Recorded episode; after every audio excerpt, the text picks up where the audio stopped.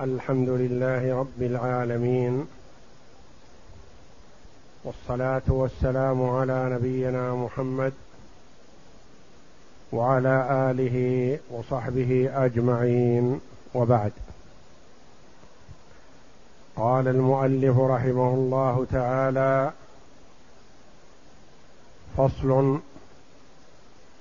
ثم يتشهد. نحن بصدد بيان أركان الصلاة. وتقدم لنا أنها خمسة عشر أن فيها خمسة عشر ركنا. وتقدم بعضها وسنعرف البقية إن شاء الله.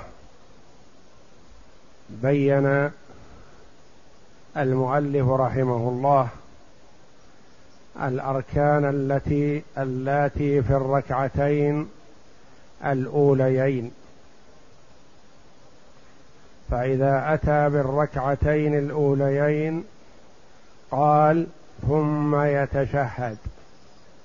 بما روى ابن مسعود رضي الله عنه قال علمني رسول الله صلى الله عليه وسلم التشهد كفي بين كفيه كما يعلمني السورة من القرآن. التحيات لله والصلوات والطيبات السلام عليك أيها النبي ورحمة الله وبركاته. السلام علينا وعلى عباد الله الصالحين. أشهد أن لا إله إلا الله وأشهد أن محمدا عبده ورسوله متفق عليه. قال الترمذي هذا أصح حديث روي عن النبي صلى الله عليه وسلم في التشهد فاختاره أحمد لذلك. الإمام أحمد رحمه الله اختار هذا التشهد الثابت في الصحيحين عن ابن مسعود رضي الله عنه علمه إياه النبي صلى الله عليه وسلم يقول كما يعلمني السورة من القرآن ومعنى التحيات لله أي الألفاظ التي تدل على السلام والملك والبقاء والعظمة لله تعالى مملوكة له ومختصة به.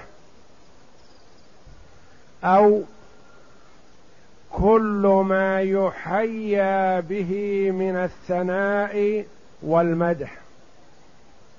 التحيات ما يحيى به أو كل ما يحيى به من الثناء والمدح بالملك والعظمة لله تعالى وهو سبحانه يحيى ولا يسلم عليه كما سيأتينا. وكانوا إذا نال أحد الملك قالوا نال فلان التحية. أي نال الملك الذي يستدعي له التحية فهو سبحانه المستحق أن يحيى بأعلى التحيات لتمام ملكه ولا يسلم عليه لكماله وغناه المطلق لأن السلام اسم من أسمائه جل وعلا فيطلب منه السلامة فلا يسلم عليه وإنما يحيى بقولنا التحيات لله. ولا يسلم عليه لكماله وغناه المطلق فجميع التعظيمات لله سبحانه وتعالى ومنه يعني من التعظيمات الخضوع والركوع والسجود والخشوع وأمثال ذلك والبقاء والدوام والعظمة والكبرياء كلها له تعالى. فكل هذا مفهوم من قولنا التحيات لله. والصلوات معلوم الصلاة لله جل وعلا. والصلوات والطيبات الأعمال الصالحة كلها لله جل وعلا. السلام عليك أيها النبي النبي صلى الله عليه وسلم يسلم عليه. السلام عليك أيها النبي ورحمة الله وبركاته. السلام علينا. نسلم على أنفسنا وعلى عباد الله الصالحين. على كل عبد صالح لله في السماء أو الأرض. السلام علينا وعلى عباد الله الصالحين. أشهد أن لا إله إلا الله شهادة الحق الشهادة بإفراده جل وعلا بالعبادة والوحدانية وأنه وحده المستحق للعبادة دون ما سواه. أشهد أن لا إله إلا الله وأشهد أن محمدا عبده ورسوله. فالله جل وعلا من تكريمه لمحمد صلى الله عليه وسلم ورفع شأنه كما قال الله جل وعلا ورفعنا لك ذكرك قرن جل وعلا شهادة أن محمد رسول الله بشهادة أن لا إله إلا الله. فلا يتم للمرء إسلام حتى يشهد أن لا إله إلا الله وأن محمد رسول الله. فلو شهد المرء أن لا إله إلا الله ولم يشهد أن محمدا رسول الله ما تم إسلامه وما أسلم. فلا بد أن يشهد أن لا إله إلا الله وأن محمدا رسول الله. وأشهد أن محمدا عبده ورسوله. هذا نهاية التشهد الأول.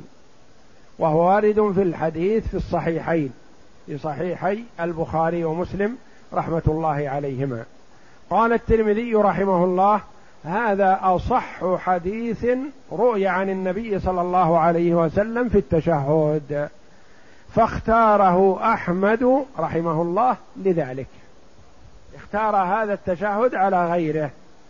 يقول رحمه الله فإن تشهد بغيره مما صح عن النبي صلى الله عليه وسلم كتشهد ابن عباس وغيره جاز لو تشهد المرء بغير هذا التشهد في التشهد الأول أو أول التشهد الثاني بما ثبت عن النبي صلى الله عليه وسلم في أحاديث أخرى صح ولا حرج. ما هو تشهد ابن عباس رضي الله عنهما؟ هذا هو. عن ابن عباس رضي الله عنهما قال كان رسول الله صلى الله عليه وسلم يعلمنا التشهد كما يعلمنا القرآن. وكان يقول التحيات المباركات الصلوات الطيبات لله. سلام عليك أيها النبي ورحمة الله وبركاته. سلام علينا وعلى عباد الله الصالحين. أشهد أن لا إله إلا الله وأشهد أن محمدا رسول الله.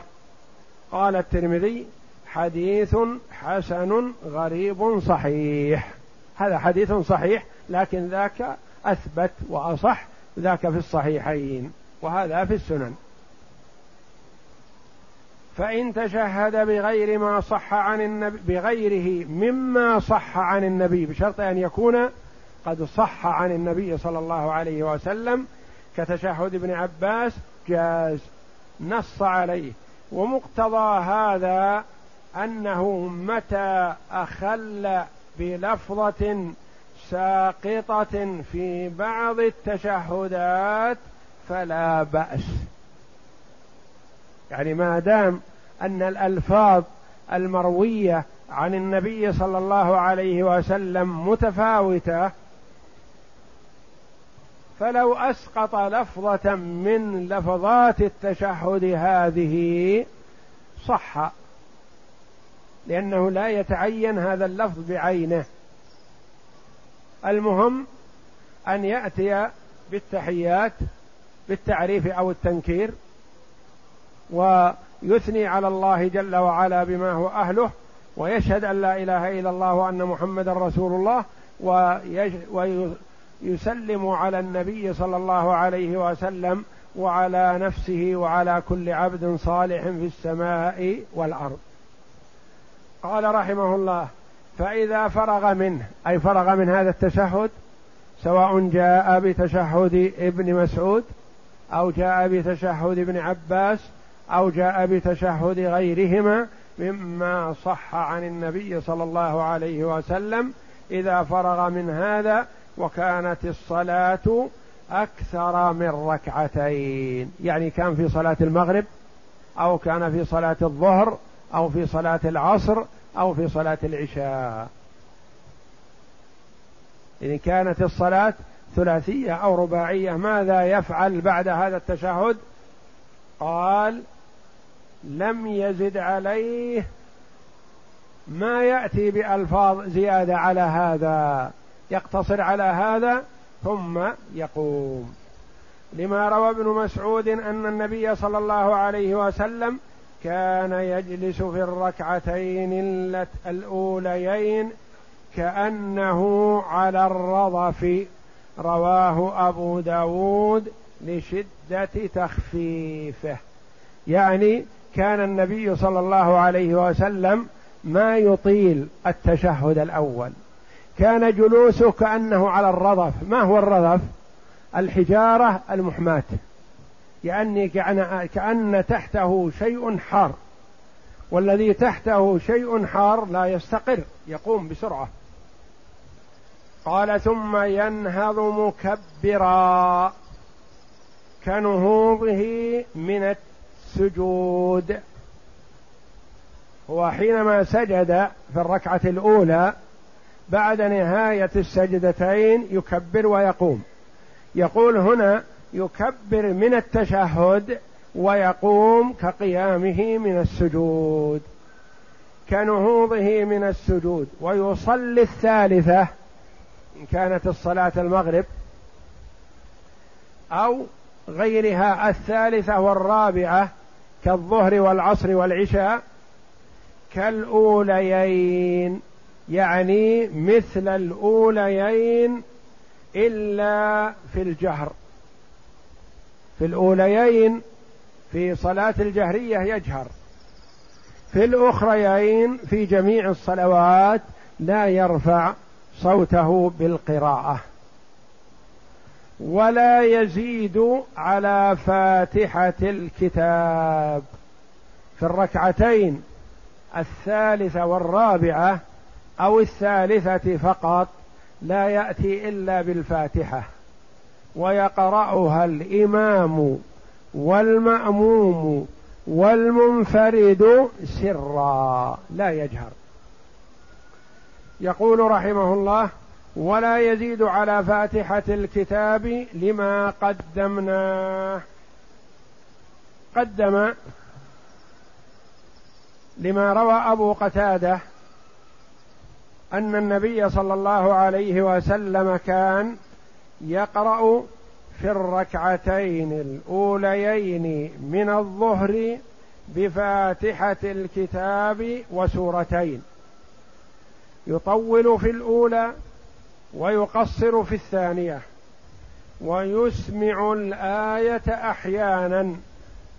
وكان يقرأ هذا الشاهد معنا الآن. وكان يقرأ في الركعتين الأخريين بفاتحة الكتاب. إلى آخر الحديث متفق عليه.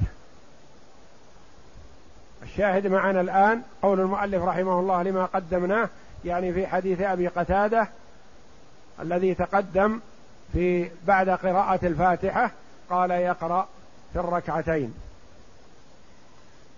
وكان يقرأ في الركعتين الأخريين بفاتحة الكتاب. وكان يقرأ في العصر في الركعتين الأوليين بفاتحة الكتاب وسورتين يطول في الأولى ويقصر في الثانية إلى آخر الحديث. الحديث تقدم فهو طويل في الفصل في قوله ويسن أن يقرأ بعد الفاتحة سورة. تقدم لنا. فإذا فرغ جلس فتشهد. جلس فتشهد. وهما الركن الثاني عشر والثالث عشر.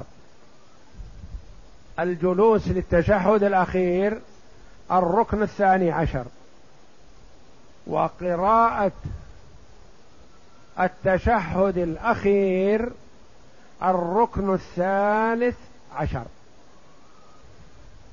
وما بقي إلا السلام وهو الركن الرابع عشر والركن الخامس عشر ترتيب الصلاة على ما سبق. كما سيأتي. لأن النبي صلى الله عليه وسلم أمر به أي التشهد الأخير. وعلمه ابن مسعود رضي الله عنه. ثم قال فإذا فعلت ذلك فقد تمت صلاتك رواه أبو داود. وعن ابن مسعود قال كنا نقول قبل أن يفرض علينا التشهد. استدل المؤلف رحمه الله بكلمة قبل أن يفرض على أن التشهد فرض يعني ركن من أركان الصلاة. كنا نقول قبل أن يفرض علينا التشهد السلام على الله قبل عباده. فقال النبي صلى الله عليه وسلم لا تقولوا السلام على الله ولكن قولوا التحيات لله.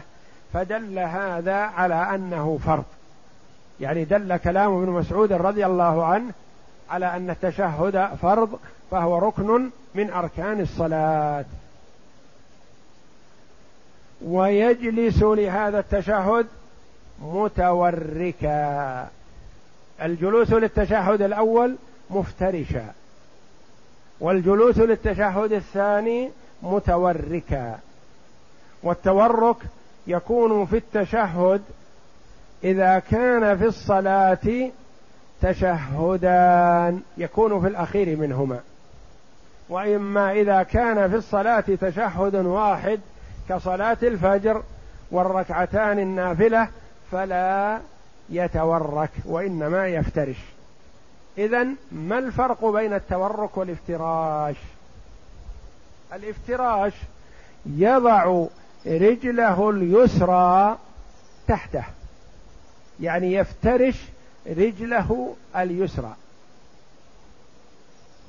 والتورك يجعل وركيه على الأرض. ويخرج رجله اليسرى من تحته. ويجلس في التشهد الأخير متوركا.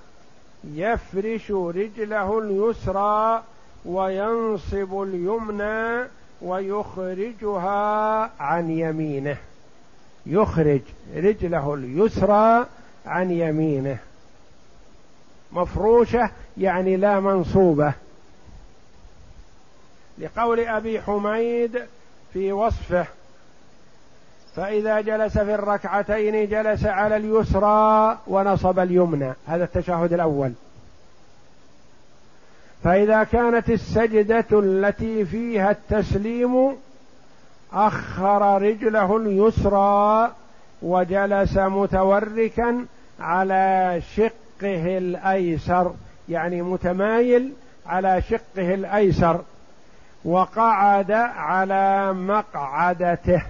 يعني جعل مقعدته على الأرض.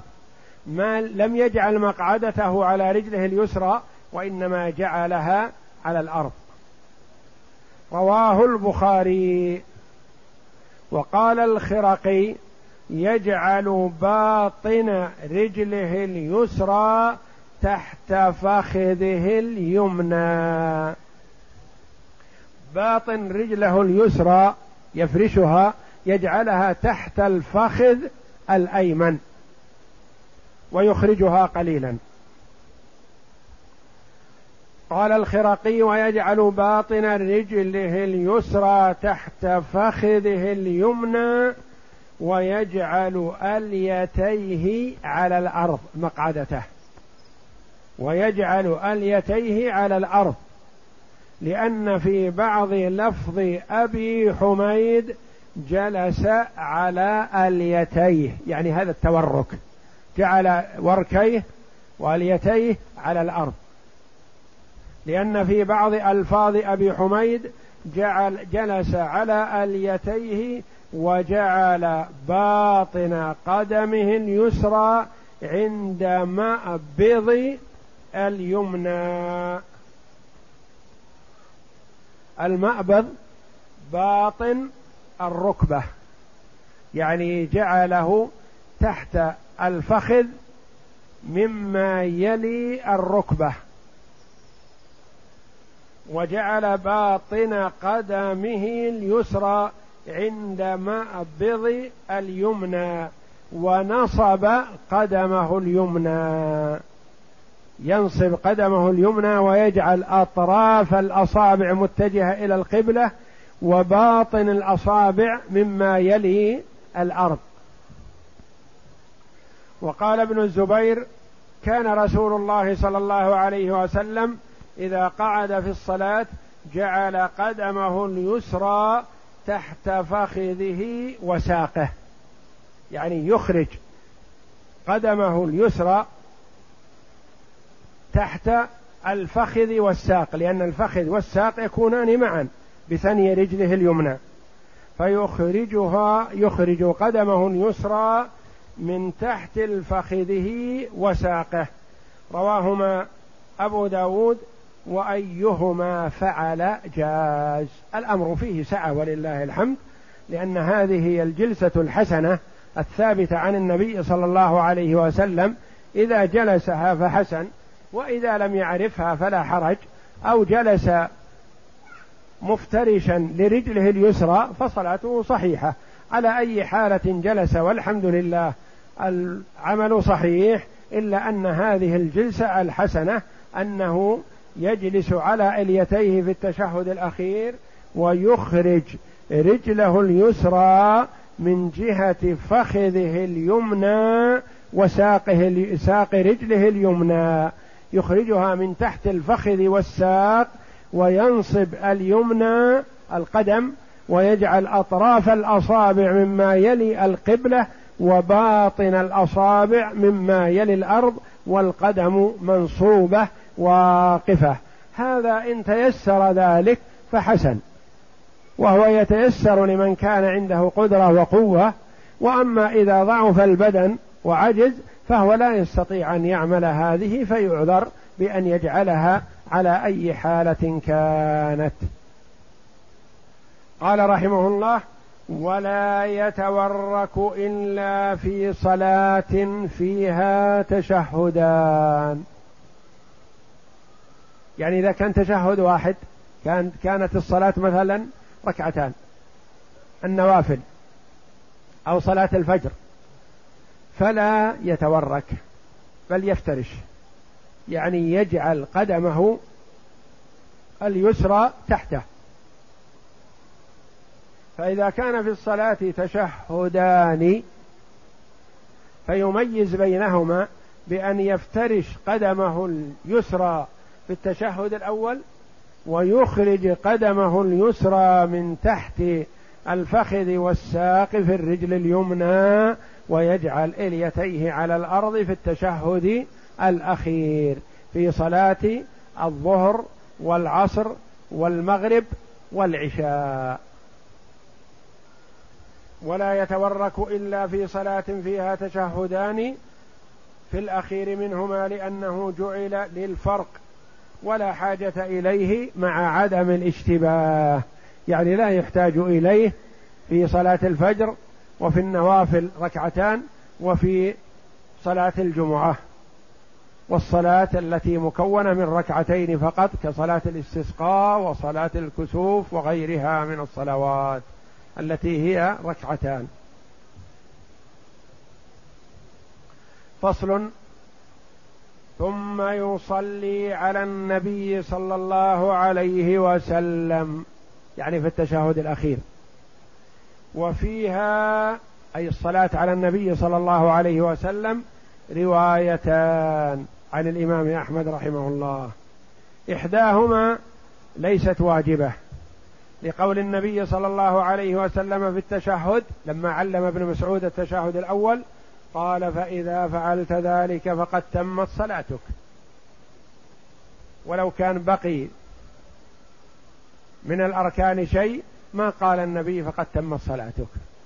الرواية الثانية أنها واجبة. وركن من أركان الصلاة. أن الصلاة على النبي صلى الله عليه وسلم في التشهد الأخير ركن من أركان الصلاة وهذا الذي اختاره جمع من فقهاء الحنابلة رحمهم الله. والثانية أنها واجبة قال أبو زرعة الدمشقي عن أحمد كنت أتهيب ذلك ثم تبينت فإذا الصلاة واجبة. يعني الصلاة على النبي صلى الله عليه وسلم. أحمد رحمه الله يقول كنت أتهيب ذلك. يعني أتهيب إيجاب الصلاة على النبي صلى الله عليه وسلم في التشهد الأخير. ثم تثبت فإذا الصلاة واجبة. ووجهها ما روى كعب بن عجرة. قال إن النبي صلى الله عليه وسلم خرج علينا. فقلنا يا رسول الله قد علمنا كيف نسلم عليك فكيف نصلي عليك؟ قال قولوا اللهم صل على محمد وعلى آل محمد كما صليت على آل إبراهيم إنك حميد مجيد. وبارك على محمد وعلى آل محمد كما باركت على آل إبراهيم. إنك حميد مجيد متفق عليه. من أين أخذ الوجوب؟ أخذ من قوله صلى الله عليه وسلم قولوا اللهم صل على محمد. أمر الصحابة بأن يقولوا هذا القول. فلذا قال الإمام أحمد رحمه الله تثبت فإذا الصلاة واجبة. قال بعض أصحابنا وتجب الصلاة على هذه الصفة لأمر النبي صلى الله عليه وسلم. والأولى أن يكون هذا هو الأفضل. لا نقول تجب على هذه الصفة نقول تجب الصلاة على النبي صلى الله عليه وسلم نعم. لكن لا نقول على هذه الصفة بل نقول هذه الصفة أولى. لاختلاف الألفاظ في الصلاة على النبي صلى الله عليه وسلم. نقول تجب الصلاة على النبي صلى الله عليه وسلم ولا تجب على هذه الصفة بل هذه الصفة أولى. وغيرها مجزئ. لو قال مثلا كما نص على ذلك بعض الفقهاء اللهم صل على محمد وسلم خلاص يكفي. المهم أن يأتي بالصلاة على النبي صلى الله عليه وسلم عند من يقول بوجوبها. وإن أتى بها على هذه الصفة الحسنة اللهم صل على محمد وعلى آل محمد كما صليت على إبراهيم وعلى آل إبراهيم إنك حميد مجيد. وبارك على محمد وعلى آل محمد كما باركت على إبراهيم وعلى آل إبراهيم إنك حميد مجيد. فهذا أكمل وأحسن. أو قال اللهم صل على محمد وعلى آل محمد كما صليت على آل إبراهيم إنك حميد مجيد. فحسن ثابت في الصحيحين. يعني قال كما صليت على إبراهيم وعلى آل إبراهيم أو قال كما صليت على آل إبراهيم لأن المعنى واحد آله. والأولى أن يكون هذا الأفضل. وكيفما أتى بالصلاة أجزأه. لما؟ لأنها رويت بألفاظ مختلفة فوجب أن يجزئ منها ما اجتمعت عليه الأحاديث. ما هو الذي اجتمعت عليه الأحاديث؟ الصلاة على النبي صلى الله عليه وسلم. المهم أن تصلي على النبي صلى الله عليه وسلم. كيفما صليت على النبي صلى الله عليه وسلم أجزأ ذلك. فصل. ويستحب. بين رحمه الله الفرق بين الركن وبين المستحب وبين الواجب. لأن الركن لا يسقط والواجب يسقط إذا سقط سهوا جبره سجود السهو والمستحب لو تركه سهوا أو عمدا فصلاته صحيحة. قال رحمه الله ويستحب أن يتعوذ من أربع.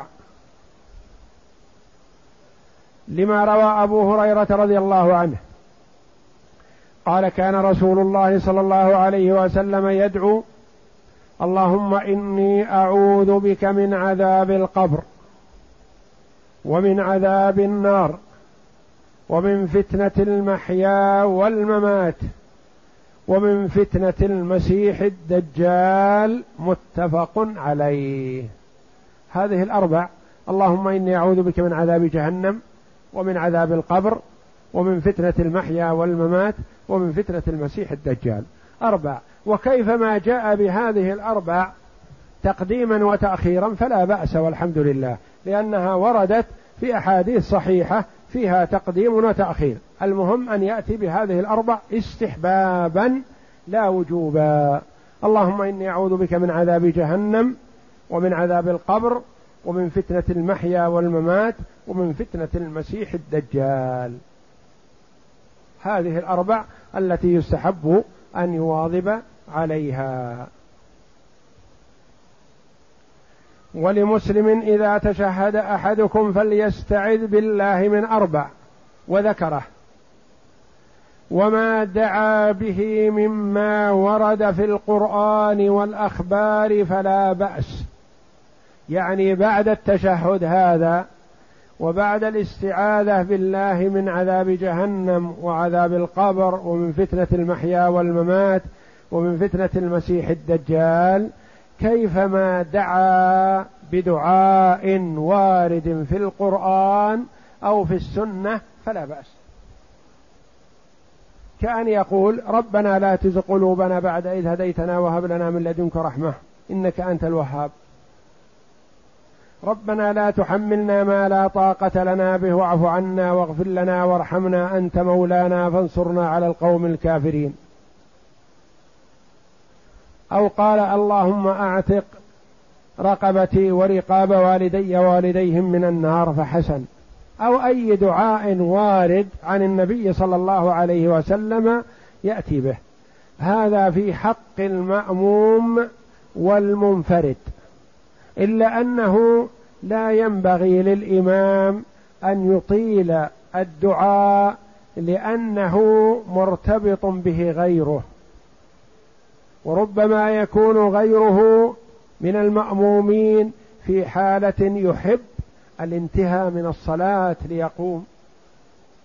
ربما أنه مريض متعب جلوسه على قدمه أو ثنيه لقدميه هكذا يؤلمه فتجده متضايق. فالإمام لا ينبغي له أن يطيل الدعاء بعد التشهد. مراعاة لمن خلفه. إلا إذا علم أن من خلفه يحب ذلك ولا يكره ولا يتضايق فلا بأس أن يدعو لأن الموطن موطن دعاء. موطن دعاء. بعد التشهد موطن دعاء. مهما أطال لا بأس. كما في حال السجود.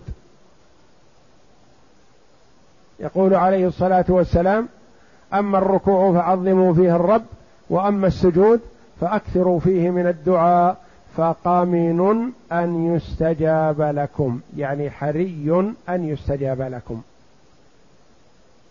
السجود موطن من مواطن الدعاء. ادع وأكثر الدعاء إذا كنت وحدك أو تابعا لغيرك لكن إذا كنت متبوعا فلا تطل إلا إذا علمت أن من خلفك لا يمل ولا يتضايق ولا يعجز من ذلك. وما دعا به مما ورد في القرآن والأخبار فلا بأس إلا أن يكون إماما فلا يستحب له التطويل كي لا يشق على المأمومين إلا أن يؤثروا ذلك.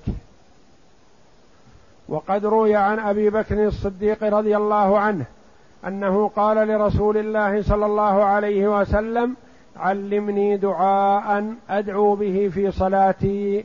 قال قل اللهم إني ظلمت نفسي ظلما كثيرا ولا يغفر الذنوب إلا أنت فاغفر لي مغفرة من عندك وارحمني إنك أنت الغفور الرحيم. متفق عليه. هذا الحديث ثابت في الصحيحين. تعليم النبي صلى الله عليه وسلم لأبي بكر الصديق رضي الله عنه. علمه هذا الدعاء يدعو به في صلاته. يصح أن يدعو به في مواطن الدعاء. مواطن الدعاء بعد الرفع من الركوع. موطن من مواطن الدعاء. في السجود موطن من مواطن الدعاء. بعد التشهد الأخير موطن من مواطن الدعاء. هذه المواطن يدعو ويأتي بالدعاء الوارد ويكثر. ومن أفضل ما يدعو به هذا الدعاء الذي علمه النبي صلى الله عليه وسلم لأبي بكر الصديق رضي الله عنه. أعيده عليكم اللهم إني ظلمت نفسي ظلما كثيرا. هذا أبو بكر أفضل الأمة بعد نبيها. علمه النبي أن يقول هذا الدعاء. وهو الذي شهد له النبي صلى الله عليه وسلم بالجنة. وهو أفضل هذه الأمة. هذا من باب غمط النفس وأنه مهما بلغ العبد من منزلة التقوى لله والخوف من الله فهو يعترف بالتقصير بانه ظالم لنفسه. ما أتى بالشيء الذي يجب لله جل وعلا على وجه الكمال. اللهم إني ظلمت نفسي ظلما كثيرا ولا يغفر الذنوب إلا أنت لأن ظلم العبد لنفسه ذنب. ولا يغفر الذنوب إلا أنت فاغفر لي مغفرة من عندك وارحمني إنك أنت الغفور الرحيم. متفق عليه. فصل ولا يجوز أن يدعو فيها أي في الصلاة الفريضة بالملاذ وشهوات الدنيا. ما يطلب للدنيا نوعان. نوع يستعان به على أمور الآخرة فهذا يطلب في الصلاة. ونوع لملاذ الدنيا فقط فلا يطلب في الصلاة. تقول مثلا اللهم ارزقني زوجة صالحة تعينني على طاعتك. هذا نعم. لأنه من أمور الدنيا التي يستعان بها على أمور الآخرة. ولا تقل اللهم ارزقني زوجة جميلة أو زوجة حسناء أو زوجة ذات مال أو نحو ذلك مما يراد للدنيا. تقول اللهم أصلح ذريتي. نعم. هذا للدنيا والآخرة. اللهم أصلح أهل بيتي هذا للدنيا والآخرة. ربنا آتنا في الدنيا حسنة وفي الآخرة حسنة وقنا عذاب النار. هذا للدنيا والآخرة. وهذا كان النبي صلى الله عليه وسلم يواظب على هذا الدعاء. كما روى أنس رضي الله عنه. كان النبي صلى الله عليه وسلم إذا دعا بدعوة دعا بها وإذا دعا بدعاء دعا بها فيه. يعني إذا كان قصد النبي أن يدعو بدعوة يقول ربنا آتنا في الدنيا حسنة وفي الآخرة حسنة وقنا عذاب النار.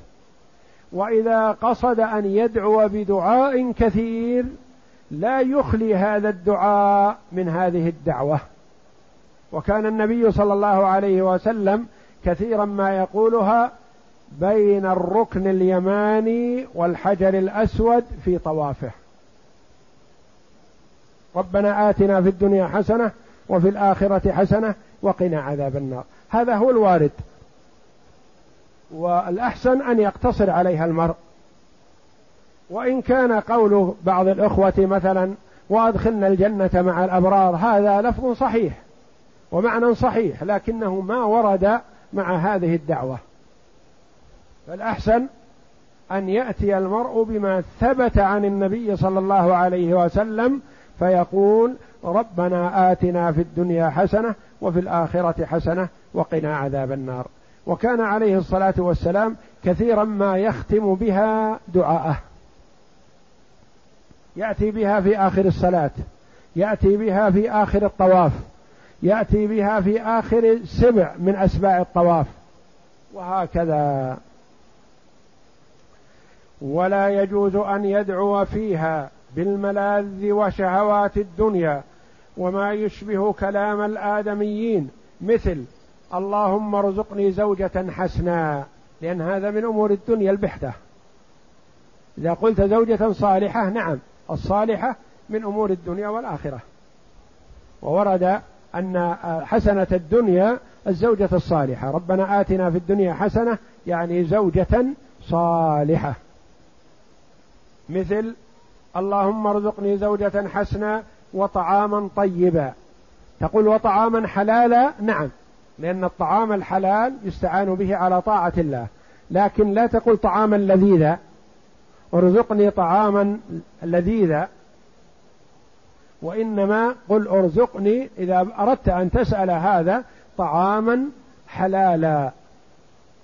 لقول النبي صلى الله عليه وسلم إن صلاتنا هذه لا يصلح فيها شيء من كلام الناس إنما هي التسبيح والتكبير وقراءة القرآن. رواه مسلم. ولأن هذا يخاطب بمثله الآدميون أشبه تشميت العاطس ورد السلام. المرء منهي عن تشميت العاطس وهو في الصلاة وإن كان دعاء يرحمك الله. لكن منهي عنه لأنه خطاب. وكذلك رد السلام. إذا سلم عليك وأنت في الصلاة فلا تقل وعليكم السلام وإنما رد بيدك بكفك. أشر بالكف.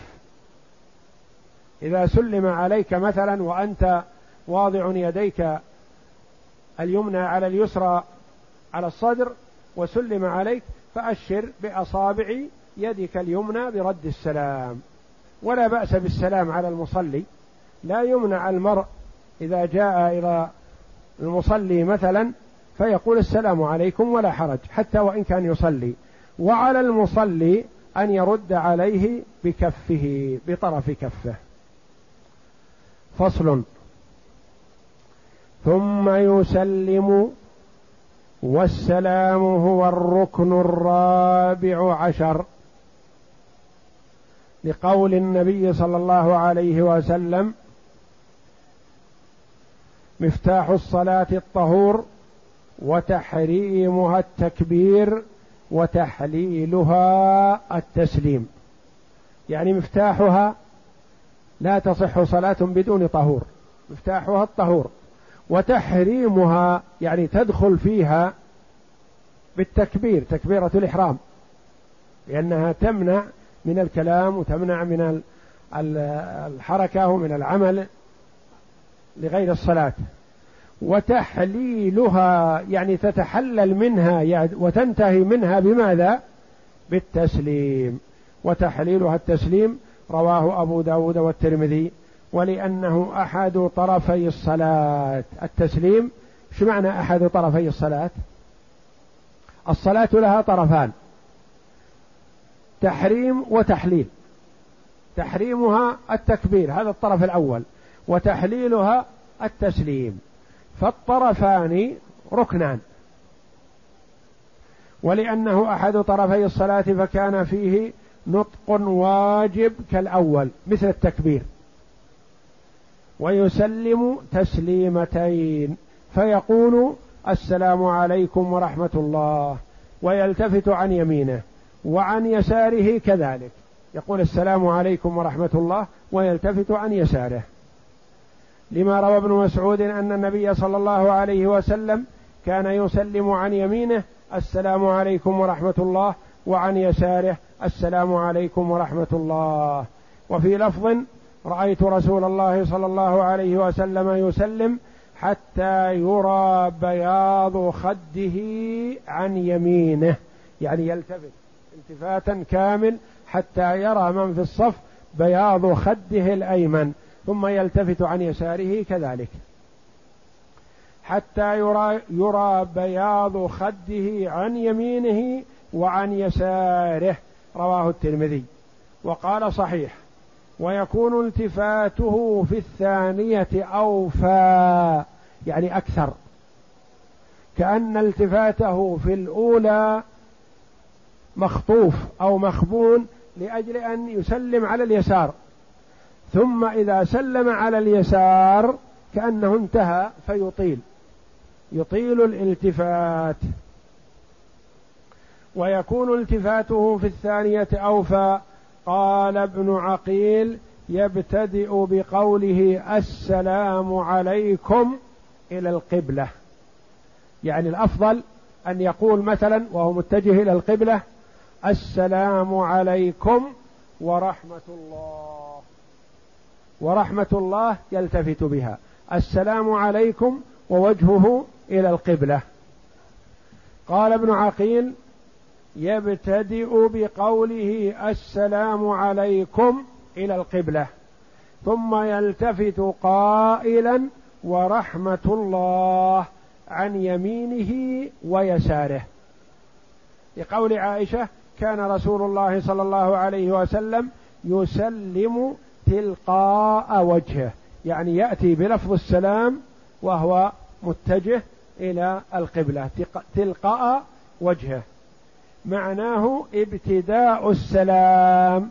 يعني يأتي بابتداء السلام ووجهه متوجه إلى القبلة قبل أن يلتفت.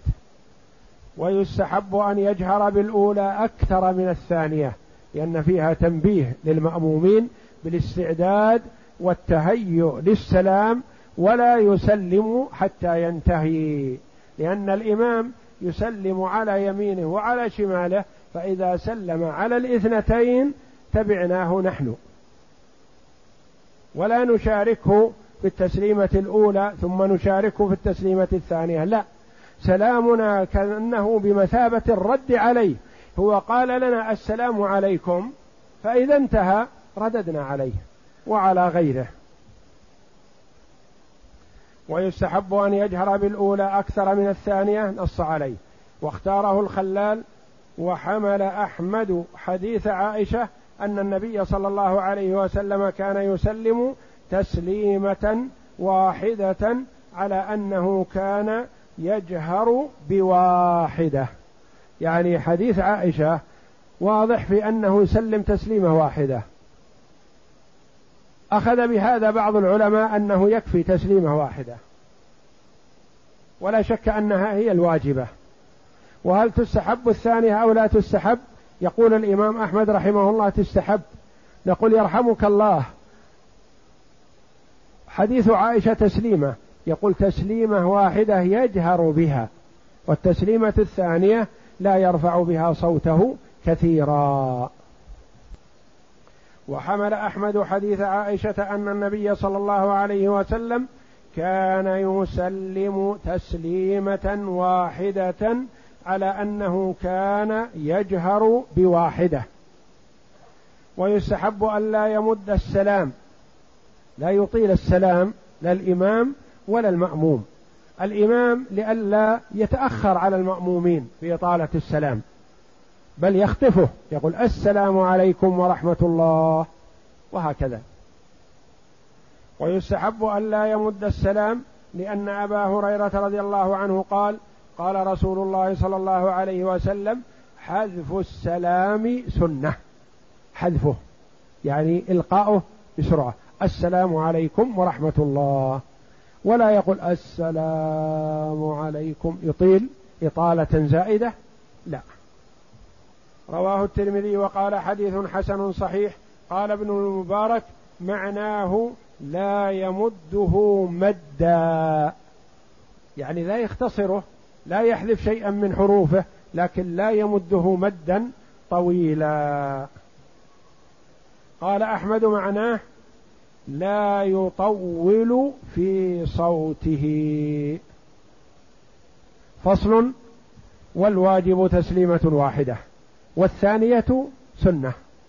الواجب التي هي الركن التسليمة الأولى واحدة. والثانية سنة لأن عائشة وسهل بن سعد وسلمة بن الأكوع رضي الله عنهم. هؤلاء كلهم من الصحابة رضي الله عنهم.